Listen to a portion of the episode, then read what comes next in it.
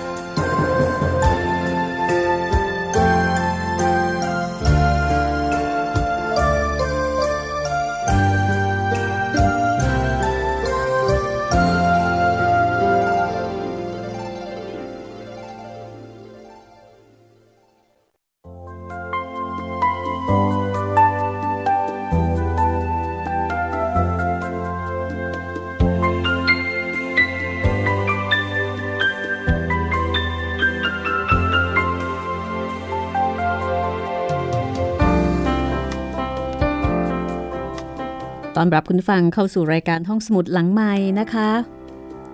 กลับมาเจอกันที่นี่วิทยุไทย PBS www.thaipbsradio.com วันนี้เป็นตอนที่ 7 นะคะ จากหนังสือวาทะเจ้านายเล่าประวัติศาสตร์ เรียบเรียงโดยคุณสันสนีวีระสินชัย จัดพิมพ์โดยศิลปะวัฒนธรรม ฉบับพิเศษในเครือมติชนค่ะ วันนี้มาเรียนรู้ประวัติศาสตร์ ผ่านวาทะของเจ้านาย การเรียนรู้ประวัติศาสตร์ เป็นสิ่งที่สำคัญ แล้วก็สามารถจะทำให้เป็นเรื่องที่น่าสนใจ แล้วก็มีเสน่ห์ชวนติดตามได้ค่ะ อย่างเช่นเรื่องนี้นะคะที่เขานำเอาอาวาทะคำกล่าว เป็นตัวตั้ง แล้วก็นำเรื่องราวอันเป็นที่มาที่ไปหรือว่าเป็นผลจากคำพูดนั้นๆ มาให้เราได้อ่านได้เรียนรู้สำหรับวาทะแรกในวันนี้นะคะ เป็นเรื่องของการเลือกคู่และการแต่งงาน ถ้าคุณผู้ฟังพร้อมแล้ว ไปฟังกันได้เลยสำหรับวาทะแรกค่ะ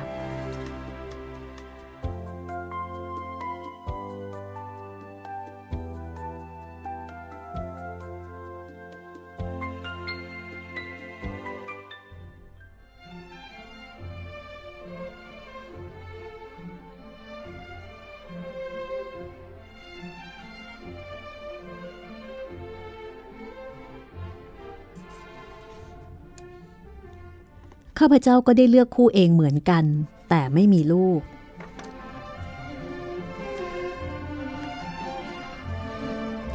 ในบรรดาเจ้านายพี่น้อง ทุนหม่อมชายเป็นพระองค์แรกที่ได้เลือกคู่ครอง แล้วอยู่ด้วยกันมาด้วยความสุขถึง 25 ปี และมีลูกที่น่ารักหลายคน ข้าพเจ้าก็ได้เลือกคู่เองเหมือนกัน แต่ไม่มีลูก จึงขอสารภาพว่า รู้สึกอิจฉาทูลหม่อมชาย นี่เป็นพระราชดำรัสในพระบาทสมเด็จพระปกเกล้าเจ้าอยู่หัว ที่ตรัสกับสมเด็จพระเจ้าบรมวงศ์เธอ เจ้าฟ้าบริพัตรสุขุมพันธ์กรมพระนครสวรรค์วรพินิษเนื่องในวโรกาส งานฉลองครบรอบพิธีอภิเษกสมรส 25 ปี หรือที่เรียกกันว่า งานรัชตะวิวาหะสมโพธิ ในเรื่องของการอภิเษกสมรส ของบรรดาพระราชโอรสในรัชกาลที่ 5 นั้น มีข้อกำหนดอันเกิดจากความเหมาะสม และขนบธรรมเนียมประเพณีนะคะ อย่างเช่น ต้องมีเกียรติยศศักดิ์ศรีชาติตระกูลที่เท่าเทียมเหมาะสมกัน ซึ่งได้แก่บรรดาพระธิดาของพระบรมวงศานุวงศ์ใกล้ชิด ส่วนใหญ่ก็คือพระอนุชาในพระองค์ แล้วก็ต้องมีพระอุปนิสัยและพระเจริยวัตรงดงาม และนอกจากตัวฝ่ายหญิงแล้ว ผู้ใหญ่ฝ่ายชายก็ยังมองเลยไปถึงบิดามารดา ครอบครัวญาติพี่น้องของฝ่ายหญิง ในการที่จะต้องเข้ามาเกี่ยวข้องกันหลังจากอภิเษกสมรสแล้ว เรื่องนี้ปรากฏในคำปรารบ ถึงการหาคู่ให้สมเด็จเจ้าฟ้ากรมพระนครสวรรค์วรพินิษซึ่งพระองค์เป็นพระราชโอรส ในสมเด็จพระปิตุฉาเจ้า สุขุมารมารสีพระอัครราชเทวี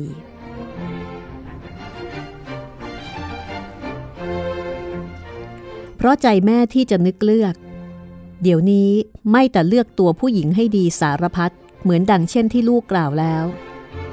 มันเลือกเลยไปถึงตัวพ่อตาแม่ยายด้วย จึงต้องหายากนัก เพราะมันขัดกันเสียดังนี้ คือถ้าตัวผู้หญิงพ่อจะเห็นว่าดี ก็ไปถูกที่พ่อตาไม่ดี ถ้าท่านพวกที่อยากจะต้องการให้เป็นพ่อตา ก็ไม่มีลูกสาวที่ถูกใจ มันขัดกันอยู่ดังนี้เสียร่ำไป คือถ้าเกิดว่าจะให้ดีไปซะทั้งหมดเนี่ยแหมหายาก บางทีผู้หญิงดี แต่ว่า พ่อไม่ดี หรือพ่อดี แต่ลูกสาวก็ไม่เป็นที่ถูกใจ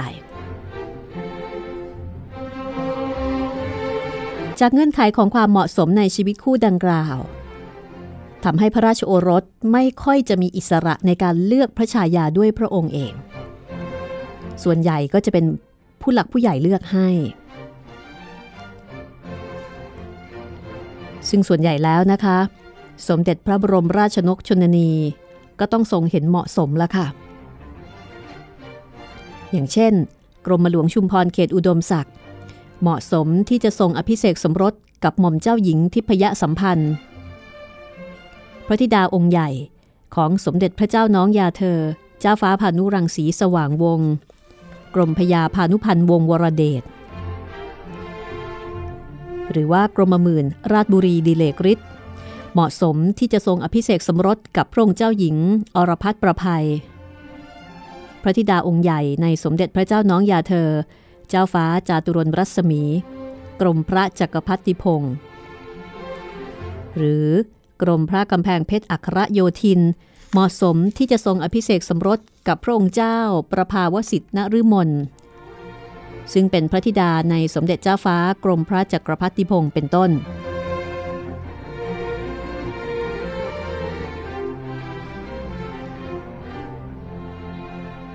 ในส่วนของสมเด็จพระบรมราชชนนี ก็ยิ่งทรงกระตือรือร้นและพิถีพิถันในการเสาะหา แล้วก็เลือกสรรพระสุนิสาหรือว่าลูกสะพ้ยให้ถูกพระไทย โดยเฉพาะสมเด็จพระศรีพัชรินทราบรมราชินีนาถทรงยิ่งมีสิทธิ์ ในการหมายตาหรือหมายพระเนตร เลือกหา เจ้านายที่เหมาะสมกับพระราชโอรสของพระองค์มากกว่าผู้ใด มีเรื่องเล่าว่า ทรงหมายพระเนตร พระเจ้าหลานเธอพระองค์เจ้าสุทธวิไลลักษณา ซึ่งเป็นพระธิดาองค์กลาง ในสมเด็จเจ้าฟ้ากรมพระจักรพรรดิพงศ์ให้ทรงอภิเษกสมรส กับสมเด็จพระบรมโอรสาธิราชเจ้าฟ้ามหาวชิราวุธ หรือว่าล้นเกล้ารัชกาลที่ 6 ในเวลาต่อมา จนกระทั่งเป็นที่รู้กันโดยทั่วไปนะคะว่า สมเด็จพระศรีพัชรินทราทรงหมายมั่นปั้นพระไทย เรียกว่าหมายมั่นปั้นมือนะคะที่จะให้พระองค์เจ้าสุทธวิไลลักษณา หรือที่เรียกกันโดยทั่วไปว่าหญิงกลางเนี่ยเป็นสมเด็จพระบรมราชินีในรัชกาลที่ 6 จนมีคำกล่าวว่า หญิงกลางต้องเป็นควีนปรากฏว่า ในเรื่องนี้ มีเจ้าชายพระองค์หนึ่ง ซึ่งพอพระไทยพระองค์เจ้าสุดทัพวิไลลักษณะหรือว่าหญิงกลางเนี่ยต้องพระไทยสลาย เพราะว่าหญิงกลางถูกหมายตาไว้แล้วนะคะ แต่แล้วล้นเกล้ารัชกาลที่ 6 ในขณะนั้นก็ไม่ปรงพระไทย ที่จะอภิเษกสมรสกับเจ้าหญิงพระองค์ใด รวมถึงหญิงกลางด้วย ไม่ตกลง นอกจากนี้ สมเด็จพระศรีพัชรินทราก็ทรงหมายพระเนตร เจ้านายฝ่ายในเอาไว้อีกหลายพระองค์ เช่น หม่อมเจ้าอุไรวันทองใหญ่ พระธิดาองค์โตในพระเจ้าบรมวงศ์เธอ กรมหลวงประจักษ์ศิลปาคม พระองค์นี้ทรงหมายพระเนตรไว้ให้สมเด็จเจ้าฟ้าจักรพงศ์ภูวนาถ ซึ่งเจ้าฟ้าจักรพงศ์ก็ได้หม่อมคัทลิน พระชายาชาวรัสเซียเป็นพระชายานะคะ และต่อมาก็มีหม่อมเจ้าหญิงชบริตโอภาสหรือว่าหม่อมเจ้าหญิงปลื้มจิต พระธิดาองค์ใหญ่ ในสมเด็จพระเจ้าน้องยาเธอ เจ้าฟ้ากรมพยานริศรานุวัติวงศ์ก็ทรงหมายพระเนตรให้สมเด็จเจ้าฟ้าอัสดางเดชาวุธ แล้วก็หมายพระเนตรหม่อมเจ้าหญิงพิไลเลขาดิศกุล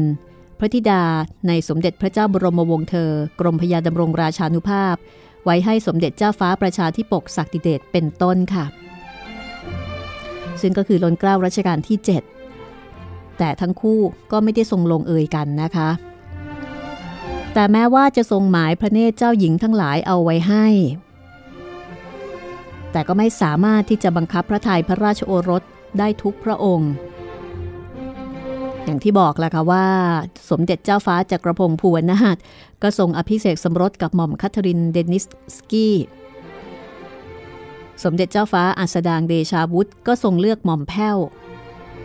ซึ่งเป็นตัวเอกในคณะละครบรำส่วนพระองค์เป็นหม่อมห้ามในขณะที่พระมเหสีเทวีพระองค์อื่นนะคะ ก็มีพระราชดำริในการเลือกพระสุนิสา หรือว่าลูกสะพ้ยที่ถูกพระไทยให้กับพระราชโอรสเช่นกันเขาเรียกว่าเป็นธรรมดาของแม่ ในการที่จะเป็นธุระจัดหาลูกสะพ้ยหรือว่าภรรยาให้กับลูกชาย ก็ต้องดูกันอย่างละเอียดถี่ถ้วนนะคะ และยิ่งเป็นเจ้านายระดับสูง ก็ยิ่งต้องดูหลายแง่หลายมุม อย่างเช่นพระอัครชายาเธอกรมขุนสุทธาสินีนาถเมื่อพระราชโอรสพระองค์เดียวคือสมเด็จเจ้าฟ้ายุคนที่คำพร กรมขุนลบบุรีราเมศพอพระไทยในพระองค์เจ้าหญิงเฉลิมเขตมงคล พระธิดาในสมเด็จเจ้าฟ้าพานุรังสีสว่างวงศ์สมเด็จพระบรมราชนกชนนี ก็ทรงรีบพระราชทานพระบรมราชานุญาต ให้ทั้งคู่ได้อภิเษกสมรสกัน ซึ่งทั้งสองพระองค์ก็ทรงครองคู่กันอย่างมีความสุข ในเรื่องนี้นะคะ สมเด็จพระนางเจ้าสุขุมารมาราศีซึ่งเป็นพระบรมราชชนนีของสมเด็จเจ้าฟ้า กรมพระนครสวรรค์วรพินิษก็เป็นพระชนนีที่สนพระไทยในการสรรหาเลือกเฟ้นพระสุนิสาอย่างมาก และก็ดูเหมือนว่าพระองค์เองก็จะสนุกในเรื่องนี้ด้วย มีหลักฐานปรากฏถึงเรื่องนี้ในพระราชหัตถเลขาของพระองค์ตอนหนึ่งว่า เกือบจะบอกได้ว่า จะนึกพูดอะไรไม่สนุกเหมือนคิดจะมีบ้านเรือน มีลูกสะพ้ยมีหลาน แต่เรื่องหาเมียให้ลูกนี้ แต่แม่ดูดูมาถึง 3-4 ปีเข้านี่แล้ว ยังไม่เหมาะใจเลย ต้องร้องว่า ลูกสะพ้ยแม่มันยังไม่เกิด ก็แสดงว่าทรงเลือกมานักต่อนนักแล้ว แต่ก็ยังไม่เจอที่ถูกพระทยัยจนกระทั่งพระราชโอรสเสด็จกลับจากเยอรมันเป็นการชั่วคราว แล้วก็มาพบรักกับหม่อมเจ้าหญิงประสงค์สม พระธิดาในกรมหมื่น มหิสรราชหฤทัย คือทรงรักทรงรักกันเองนะคะ ซึ่งในเรื่องนี้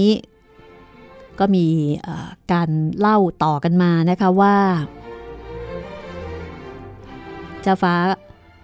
กรมพระนครสวรรค์บรพินิษนั้น เสด็จไปเที่ยวงานประจำปีของวัดเบญจมาบพิษค่ะ ซึ่งก็มีการออกร้านขายของ แล้วก็มีการละเล่นต่างๆ 5-7 วัน ก็เป็นงานใหญ่ มีคนไปเที่ยวกันเยอะ แล้วก็ในงานนี้เอง ก็ทรงได้พบกับ หม่อมเจ้าหญิงประสงค์สมนะคะ พอได้พบพระองค์ก็พอพระทยัยคือทรงสังเกตถึงพระจริยวัตรที่งดงาม การวางพระองค์ที่พอเหมาะพอควร ก็เหมือนกับรักแรกพบเลย ทูลขอให้มีการมั่นหมาย ก่อนที่จะเสด็จกลับไปศึกษาต่อที่เยอรมนี และได้ทรงอภิเษกสมรสครองคู่กันด้วยความสุข มีพระโอรสพระธิดารวมหกพระองค์ค่ะ ในขณะที่พระบาทสมเด็จพระปกเกล้าเจ้าอยู่หัว เมื่อครั้งดำรงพระอิสริยศักดิ์เป็นกรมขุนสุขโขทัยธรรมราชา แล้วก็เสด็จกลับจากอังกฤษมาถวายพระเพลิง พระบรมศพของสมเด็จพระบรมราชนกล้นเกล้ารัชกาลที่ 5 ตอนนั้นเนี่ยทรงพอพระไทย หม่อมเจ้าหญิงพิไลเลขาดิศกุล ซึ่งเป็นพระธิดาของสมเด็จกรมพยาดำรงราชานุภาพ ก็ทรงขอให้สมเด็จพระบรมราชชนนีเนี่ยมั่นหมายเอาไว้ แต่แล้วจิตใจของคนเราก็เปลี่ยนไปได้เสมอนะคะ เมื่อทรงสำเร็จการศึกษากลับมาประเทศไทย ก็ทรงพอพระไทย ในหม่อมเจ้าหญิงรำไพพันีพระธิดาในกรมพระสวัสดิวัฒนวิสิทธิ์ แล้วก็ทรงเลือกที่จะอภิเษกสมรสกับหม่อมเจ้าหญิงพระองค์นั้นแทนด้วยเหตุนี้เจ้านายทั้งสองพระองค์ คือสมเด็จเจ้าฟ้ากรมพระนครสวรรค์วรพินิษและสมเด็จเจ้าฟ้ากรมขุนสุโขทัยธรรมราชาหรือว่ารัชกาลที่ 7 จึงเป็นเจ้านายในกลุ่มที่ทรงเลือกพระชายาด้วยพระองค์เอง และทั้งสองพระองค์ก็มีความสุข กับคู่อภิเษก อย่างแน่วแน่มั่นคงนะคะ คือครองคู่อย่างมีความสุข ในงานรัชตะวิวาหะสมโพธคืองานฉลองสมรสครบ 25 ปี ของสมเด็จเจ้าฟ้ากรมพระนครสวรรค์วรพินิษและหม่อมเจ้าหญิงประสงค์สม ถือเป็นงานที่ใหญ่โตหรูหราที่สุดงานหนึ่งของวังบางขุนพรมในสมัยนั้นค่ะ ก็มีเรื่องเล่าว่าของที่เด่นที่สุดในเมนูวันนั้นเนี่ย คือซุปใสใส่เยลลี่ธรรมดา แต่ไม่ธรรมดาตรงที่ว่า ตัดเยลลี่เป็นชิ้นเล็กๆ ขนาดลูกเต๋า และเมื่อเอาช้อนตักเยลลี่ เยลลี่จะแตกออกแล้วก็มีเปลวเงินบางๆ เป็นฝอยๆ เล็กๆ ลอยอยู่ในซุป ก็เป็นที่ฮือฮากันมากด้วยความตื่นเต้น เพราะว่าเปลวเงินนั้นก็มีความหมายสมกับเป็นงาน silver wedding หรือรัชตวิวาหสมโภชนะคะ รัชตะก็แปลว่าเงินใช่ไหมคะ silver wedding คือเป็นอาหารที่ร่ำลือกันเลยทีเดียวนะคะ มีเปลวเงินอยู่ในเยลลี่ แล้วก็ในงานนี้เองค่ะ ที่รัชกาลที่ 7 ก็มีพระราชดำรัส ถึงความในพระราชหฤทัยของพระองค์เองว่า ในบรรดาเจ้านายพี่น้อง ทูลหม่อมชาย เป็นพระองค์แรกที่ได้เลือกคู่เอง แล้วอยู่ด้วยกันมาด้วยความสุขถึง 25 ปี มีลูกที่น่ารักหลายคน ข้าพเจ้าก็ได้เลือกคู่เองเหมือนกัน แต่ไม่มีลูก จึงขอสารภาพว่ารู้สึกอิจฉาทูลหม่อมชาย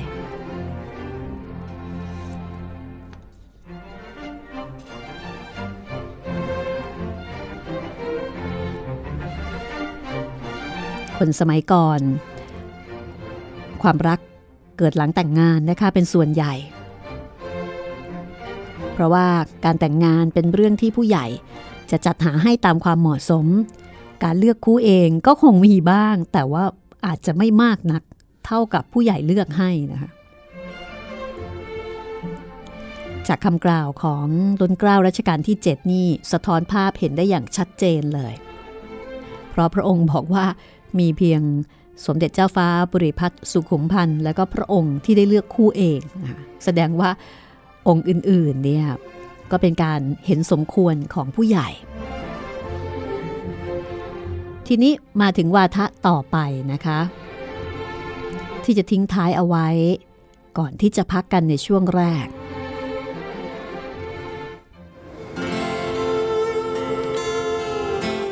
ไม่มีข้าหลวงตำหนักใด จะสวยเก๋ทันสมัย เท่ากับข้าหลวงของสมเด็จเจ้าฟ้าวลัยอลงกร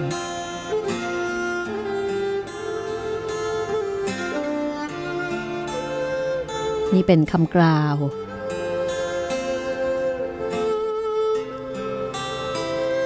ที่กล่าวถึงเจ้านายพระองค์หนึ่งนะคะ คือสมเด็จเจ้าฟ้าวลัยอลงกรณ์ ก็แสดงว่า เป็นคำร่ำลือ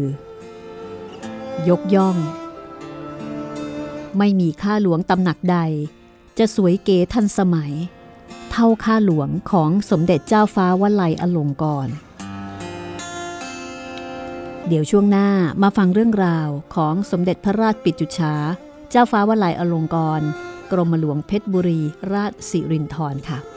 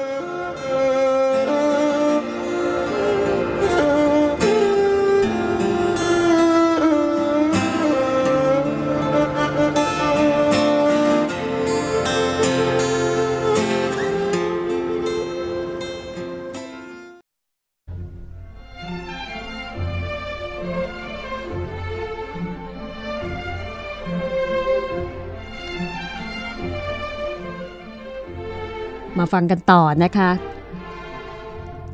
กับวาทะเจ้านายเล่าประวัติศาสตร์ ตอนที่ 7 งานเขียนของคุณสันสนีวีระสินชัย จัดพิมพ์โดยศิลปวัฒนธรรมฉบับพิเศษในเครือของมติชนนะคะ มาที่วาทะของเจ้านายสตรีกันบ้างค่ะ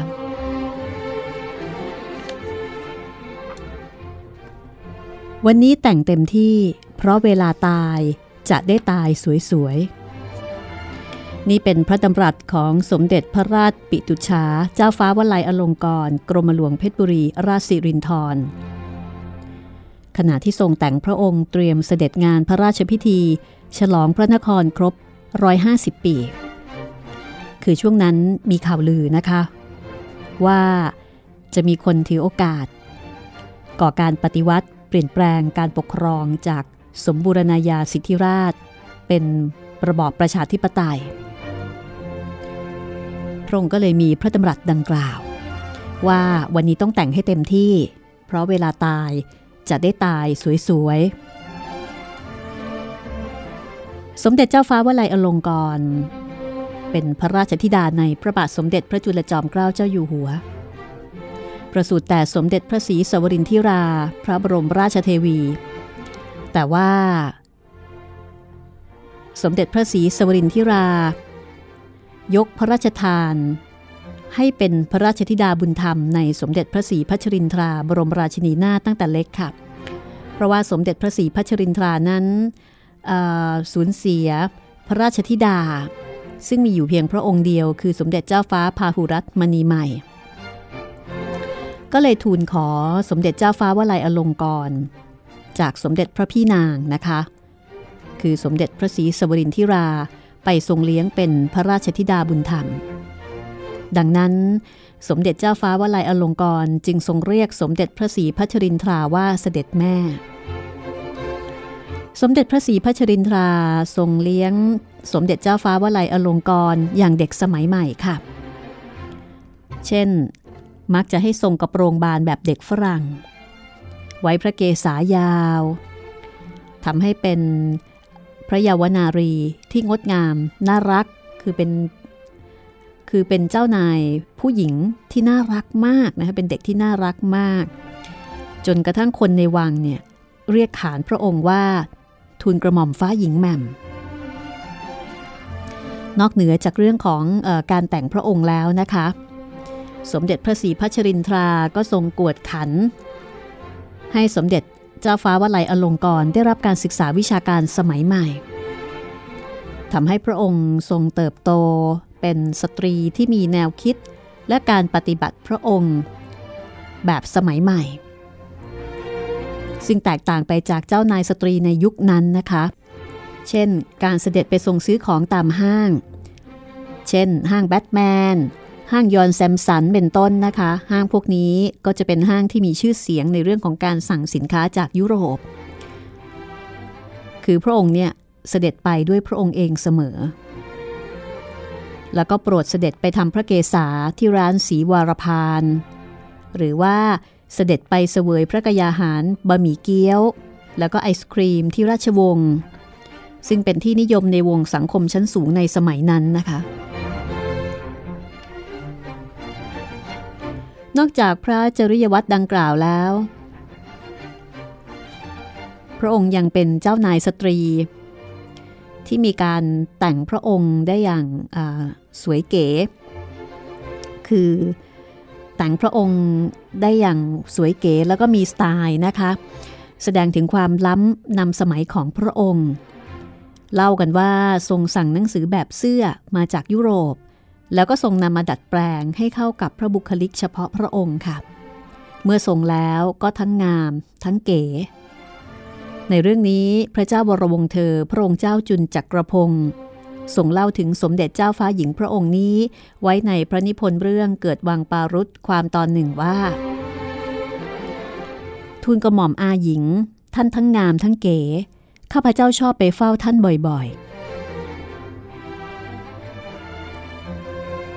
ทีนี้นอกเหนือจากความก้าวหน้าทันสมัยในเรื่องของการแต่งกายของพระองค์ท่านแล้วนะคะ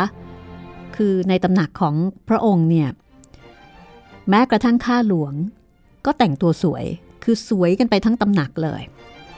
จนเป็นที่กล่าวขานกันทั่วไปในสมัยนั้นว่า ไม่มีข้าหลวงตำหนักใด จะสวยเก๋ทันสมัย เท่าข้าหลวงของสมเด็จเจ้าฟ้าวลัยอลงกรณ์ คือแต่งกายเป็นสไตล์เดียวกันทั้งตำหนัก ก็คือเป็นสไตล์สวย แล้วก็เก๋ทันสมัย ตามแบบอย่างของอทูลกระหม่อมผู้เป็นเจ้าของตำหนักนะคะ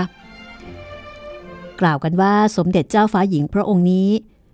ทรงเป็นแบบอย่างแล้วก็เป็นผู้นำด้านการแต่งกายของสตรีในพระราชสำนักฝ่ายใน อย่างเช่น ครั้งที่ล้นเกล้ารัชกาลที่ 6 มีพระราชนิยม ให้เจ้านายฝ่ายในนุ่งสิ้น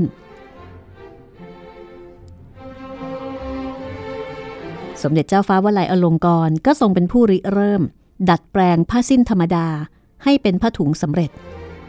โดยทรงออกแบบตัดเย็บให้เข้ากับรูปร่าง ซึ่งก็กลายเป็นสิ้นที่สวมใส่สะดวกสบาย แล้วก็ยังสวยเก๋ทันสมัย ด้วยความที่ทรงเป็นแบบอย่าง แล้วก็เป็นผู้นำด้านการแต่งกายนะคะ พระบาทสมเด็จพระปกเกล้าเจ้าอยู่หัว จึงทรงพระกรุณาโปรดเกล้าโปรดกระหม่อม ให้พระองค์เป็นที่ปรึกษา ในเรื่องแบบฉลองพระองค์ของหม่อมเจ้ารำไพพณีในพระราชพิธีสถาปนาเป็นสมเด็จพระนางเจ้ารำไพพณีพระบรมราชินี ซึ่งก็มีพระดำริที่ทันสมัยและเหมาะสม คือ เป็นที่ปรึกษาในเรื่องของอเครื่องแต่งกายนะคะ ในเรื่องฉลองพระองค์ให้กับสมเด็จพระราชินีในรัชกาลที่ 7 ในช่วงพิธีสถาปนา ซึ่งก็ปรากฏว่าทรงทรงทำได้ดีจนเป็นที่กล่าวขวัญและก็เลื่องลือถึงความงามสง่าและความงามแบบอลังการของฉลองพระองค์แต่ละชุดตลอดพระราชพิธีเลยทีเดียว สมเด็จเจ้าฟ้าวลัยอลงกรเป็นเจ้านายสตรีที่มีพระปีชาสามารถ แล้วก็มีพระสติปัญญาเฉลียวฉลาดทรงรอบรู้วิทยาการสมัยใหม่ทั้งในและนอกประเทศอย่างกว้างขวาง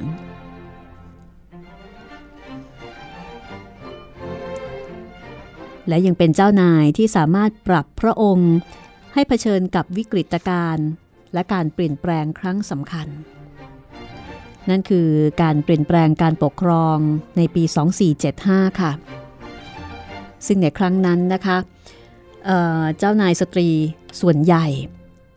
ก็จะยังทรงดำรงพระชนชีพตามแบบเดิม โดยไม่อาจปรับพระองค์กับการเปลี่ยนแปลงนั้นได้ แต่สำหรับเจ้าหญิงพระองค์นี้ทรงดำเนินพระจริยวัตรอย่างผู้รู้ทันเหตุการณ์ โดยเฉพาะก่อนที่จะเกิดการเปลี่ยนแปลงการปกครองนั้น ก็มีข่าวบอกว่า จะมีคนคิดปฏิวัติ พระองค์ก็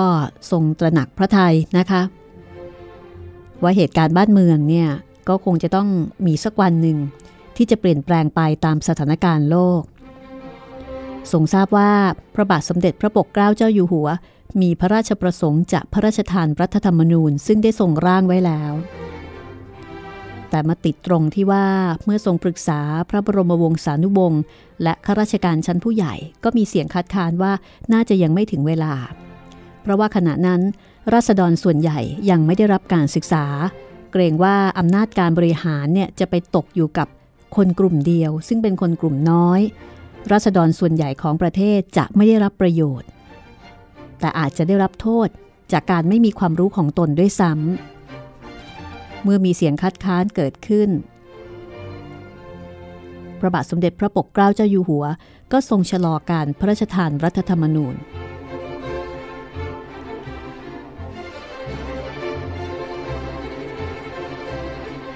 แต่ก็มีพระราชดำริว่า การเปลี่ยนแปลงจะต้องเกิดขึ้นไม่ช้าก็เร็ว ดังที่มีรับสั่งว่า ถึงให้ไปก็เหมือนกัน ยังไงก็ต้องมีปฏิวัติ โดยอ้างว่าไม่พอใจพวกเจ้านายผู้ใหญ่ แล้วก็มีผู้เตือนพระองค์ว่า ขอให้ระวังพระองค์ เฉพาะอย่างยิ่งวันฉลองพระนคร ในช่วงนั้นข่าวลือเรื่องการปฏิวัติก็ยังคงแพร่สะพัดท่ามกลางการเตรียมงานสมโพธิพระนคร 150 ปี ก็ลือกันถึงขนาดว่าในวันเสด็จพระราชดำเนินไปทรงเปิดสะพาน ปฐมบรมราชานุสร์พระบาทสมเด็จพระเจ้าอยู่หัวและเจ้านายองค์สำคัญสำคัญเนี่ยจะถูกทำร้าย บางก็ลือว่าวันนั้น พวกนักเรียนกฎหมาย จะทูลเกล้าถวายดีกา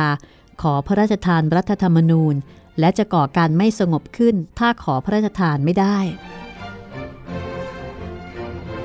ข่าวลือนี้ก็ ทำให้เกิดความหวาดหวั่นไม่น้อยทีเดียว เพราะว่าหากเกิดเหตุการณ์ดังกล่าวขึ้น ผลของการเปลี่ยนแปลงจะกระทบโดยตรงกับชนชั้นเจ้านาย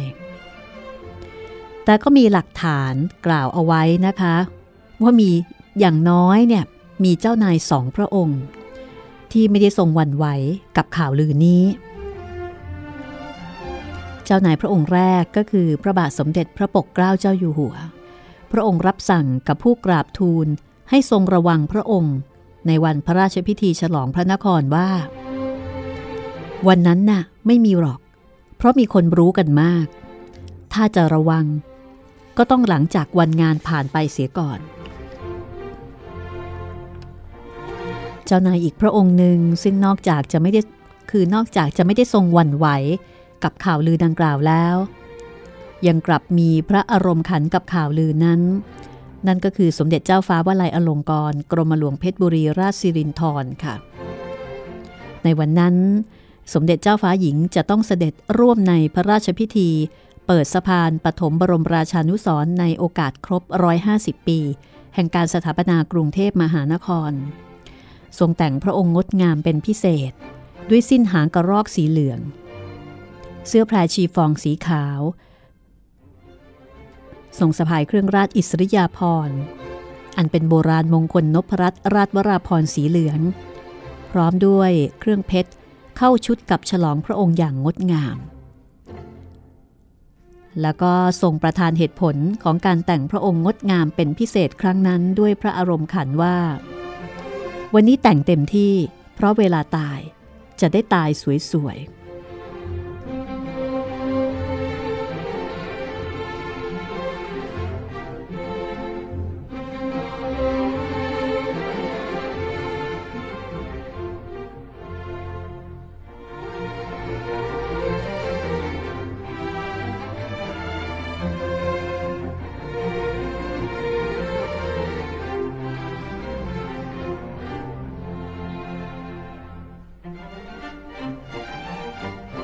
มาถึงวาทะต่อไปค่ะ คนสนใจท่านแต่ในฐานะสิ่งศักดิ์สิทธิ์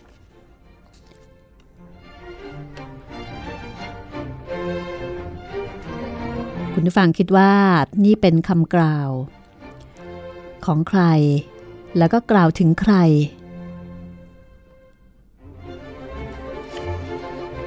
คนสนใจท่าน แต่ในฐานะสิ่งศักดิ์สิทธิ์ คนนับถือกรมหลวงชุมพรเยอะ แต่คนไม่สนใจท่านในฐานะปุถุชน คนไม่สนใจว่าท่านเคยทำอะไรมา หรือทรงมีพระปีชาอย่างไร คนสนใจท่านแต่ในฐานะสิ่งศักดิ์สิทธิ์ นี่เป็นข้อความตอนหนึ่งในคำบอกเล่าของหม่อมราชวงศ์อภิเดชอาภากร ซึ่งเป็นหลานปู่ของพลเรือเอกพระเจ้าบรมวงศ์เธอ พระองค์เจ้าอาภากรเกียรติวงศ์กรมหลวงชุมพรเขตอุดมศักดิ์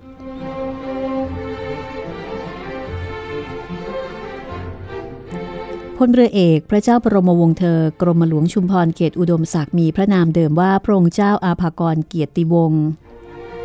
เป็นพระราชโอรส ในรัชกาลที่ 5 ประสูติแต่เจ้าจอมมารดาโมดสายสกุลบุญนาค เป็นพระราชโอรสรุ่นแรก ที่เสด็จไปทรงศึกษาวิทยาการสมัยใหม่ ในทวีปยุโรปทรงเลือกศึกษาวิชาการทหารเรือที่อังกฤษ ซึ่งได้ชื่อว่าเป็นประเทศที่มีกองทัพเรือที่เก่งกาจเกรียงไกรที่สุดในยุคนั้นทางนี้น่าจะสืบเนื่องจากการที่ไทย เคยถูกกองทัพเรือที่ฝรั่งเศสคุกคามในวิกฤตการณ์รอสร้อยสิบสอง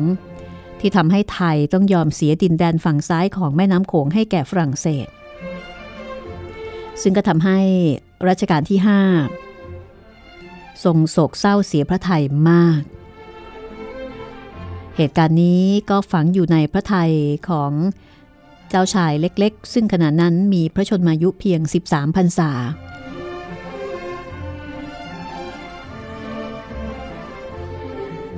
คือหน้าที่จะสืบเนื่องมาจากเหตุการณ์ตอนนั้นนะคะเป็นการสันนิษฐาน เพราะว่าตอนนั้นเราก็ไม่ได้มีความรู้ในเรื่องของการจัดการทหารเรือที่ทันสมัยเหมือนอย่างประเทศตะวันตก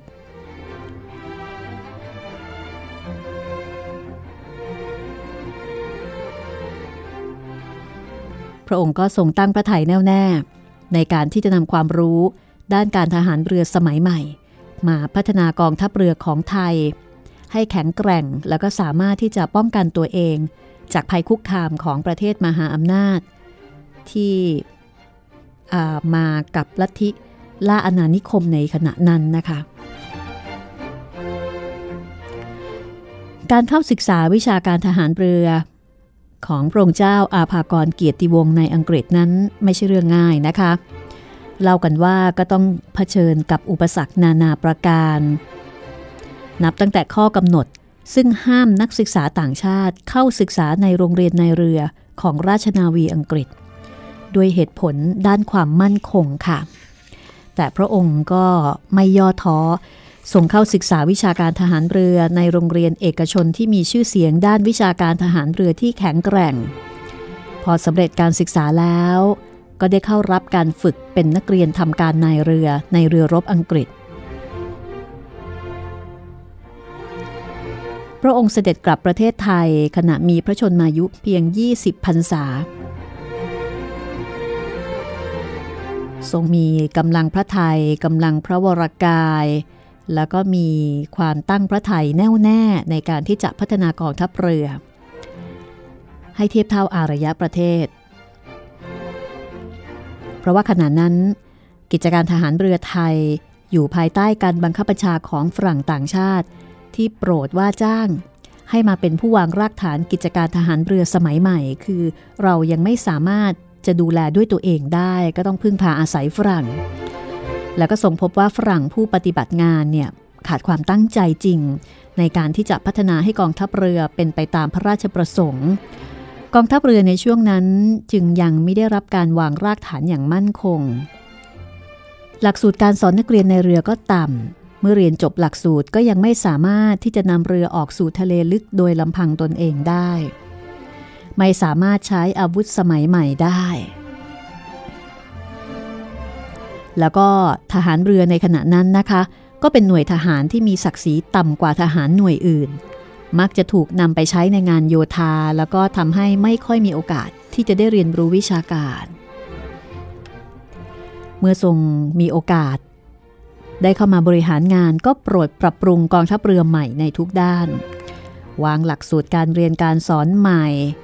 แล้วก็มีการยกระดับทหารเรือให้สูงขึ้นโดยเน้นหนักด้านวิทยาการสมัยใหม่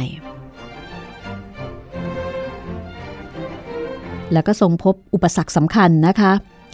คือสมัยนั้นไม่มีผู้นิยมสมัครเข้าเป็นทหารเรือ ซึ่งก็เป็นธรรมชาติ ของอคนไทยในขณะนั้นซึ่งไม่ได้อยู่ใกล้ทะเล ก็เป็นทหารบกกันหมด ก็โปรดแก้ปัญหาด้วยการให้เงินเดือนนักเรียนที่สมัครเข้าเรียน แล้วก็เพิ่มเงินให้ตามชั้นที่สูงขึ้น ผลก็คือเริ่มมีผู้สมัครเรียนเพิ่มขึ้น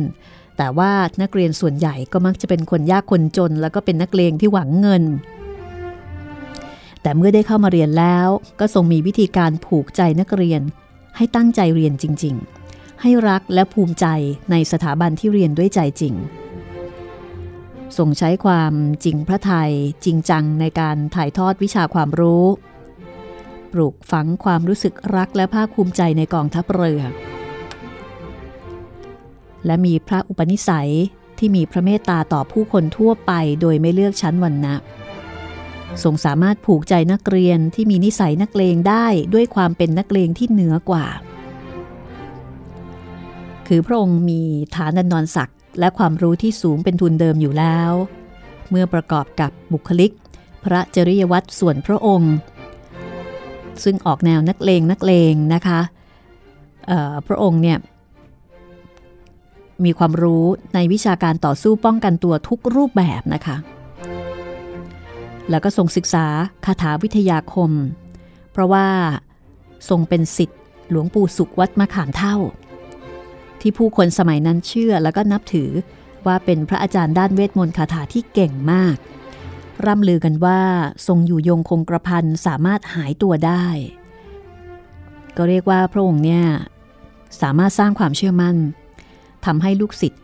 ศรัทธา แล้วก็รู้สึกว่าพระองค์จะสามารถเป็นที่พึ่งได้ คือมีทั้งพระบารมี มีทั้งความเป็นนักสู้ และนักเลงที่ยิ่งใหญ่อย่างแท้จริง และนอกเหนือจากนั้นนะคะ พระจริยวัตรอีกสำคัญประการหนึ่งก็คือความไม่ถือพระองค์ มีเรื่องเล่าสืบต่อกันมานะคะว่าทรงรักแล้วก็เอาพระทัยใส่ในชีวิตความเป็นอยู่ของลูกศิษย์และผู้ใต้บังคับบัญชาทั้งในเวลาและนอกเวลางาน อย่างเช่นครั้งหนึ่ง มีทหารเรือชั้นผู้น้อย ถูกรุม ถูกรุมต่อยตีจากคู่ต่อสู้ที่ตลาดนางเลิงขณะนั้นพระองค์เนี่ยกำลังประทับพักผ่อนที่วัง ทีนี้เมื่อทรงรู้ข่าวมีคนไปทูลก็เร่งเสด็จไปสถานที่เกิดเหตุทันที ทรงช่วยทหารเรือผู้นั้นให้รอดพ้นจากการถูกคู่วิวาทฟัน ด้วยการเอาพระองค์เองนะคะ เข้ารับคมดาบโดยไม่เป็นอันตราย หรือการที่ เสด็จไปสู่ขอผู้หญิงให้ลูกศิษย์ด้วยพระองค์เองในฐานะพระอาจารย์ ไม่ใช่ในฐานะเจ้า หรือการที่โปรดให้ตั้งชาปนกิจสถานสำหรับทหารเรือ เพื่อช่วยในการชาปนกิจศพทหารเรือทุกระดับชั้นอย่างสมเกียรติยศค่ะ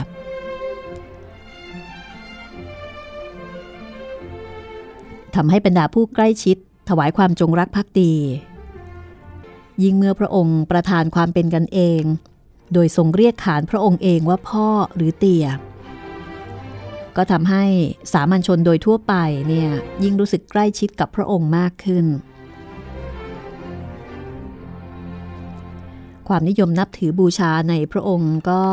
ยิ่งกว้างขวางแล้วก็ยิ่งใหญ่มากขึ้น เมื่อพระองค์ต้องทรงรับบทบาทหมอพร ด้วยการที่ทรงศึกษาวิชาแพทย์ทั้งของไทยและของฝรั่งนะคะ แล้วก็นำความรู้ทั้งสองแบบมาผสมผสาน แล้วก็ทดลองจนทรงมั่นพระไทยในความเป็นหมอพร แล้วก็ทรงรับรักษาผู้ป่วย โดยไม่คิดเงินไม่เลือกชั้นวรรณะค่ะด้วยพระเมตตาอันเป็นพื้นพระอุปนิสัยที่แท้จริงของพระองค์ ผู้คนจึงขนานนามพระองค์ว่าหมอพรเทวดา และเมื่อพระองค์สิ้นพระชน ด้วยความรักอาลัย ในความดีงามความเก่งกาจของพระองค์ในหลาย ๆ ด้าน เรื่องราวของพระองค์จึงได้รับการต่อเติมเสริมแต่งให้ทรงเป็นเสมือนผู้วิเศษแล้วก็กลายเป็นความเชื่อว่าวิญญาณของพระองค์ยังคอย ปกป้องคุ้มครองพยันตราย ของบรรดา รัษฎรและก็ผู้ที่เคารพศรัทธาพระองค์ จึงเกิดการบนบานสารกล่าวให้ทรงช่วย เมื่อได้รับผลตามต้องการ ก็ยิ่งมีความเชื่อมีความศรัทธาในอิทธิฤทธิปาฏิหาริย์มากขึ้น จึงไม่น่าแปลกนะคะ ที่หม่อมราชวงศ์อภิเดช ซึ่งเป็นหลานปู่ของพระองค์ท่านจะบอกเล่าถึงเสด็จปู่ของท่านว่า คนนับถือกรมหลวงชุมพรเยอะ แต่คนสนใจท่านแต่ในฐานะสิ่งศักดิ์สิทธิ์ ไม่ค่อยจะได้รับรู้ว่าพระองค์ท่านทรงทำอะไรมาบ้าง หมดเวลาของห้องสมุดหลังใหม่วันนี้แล้ว แล้วพบกันใหม่ ตอนหน้าวาทาเจ้านายเล่าประวัติศาสตร์ งานเขียนของคุณสันสนีวีระสินชัย ในศิลปะวัฒนธรรมฉบับพิเศษ สวัสดีค่ะ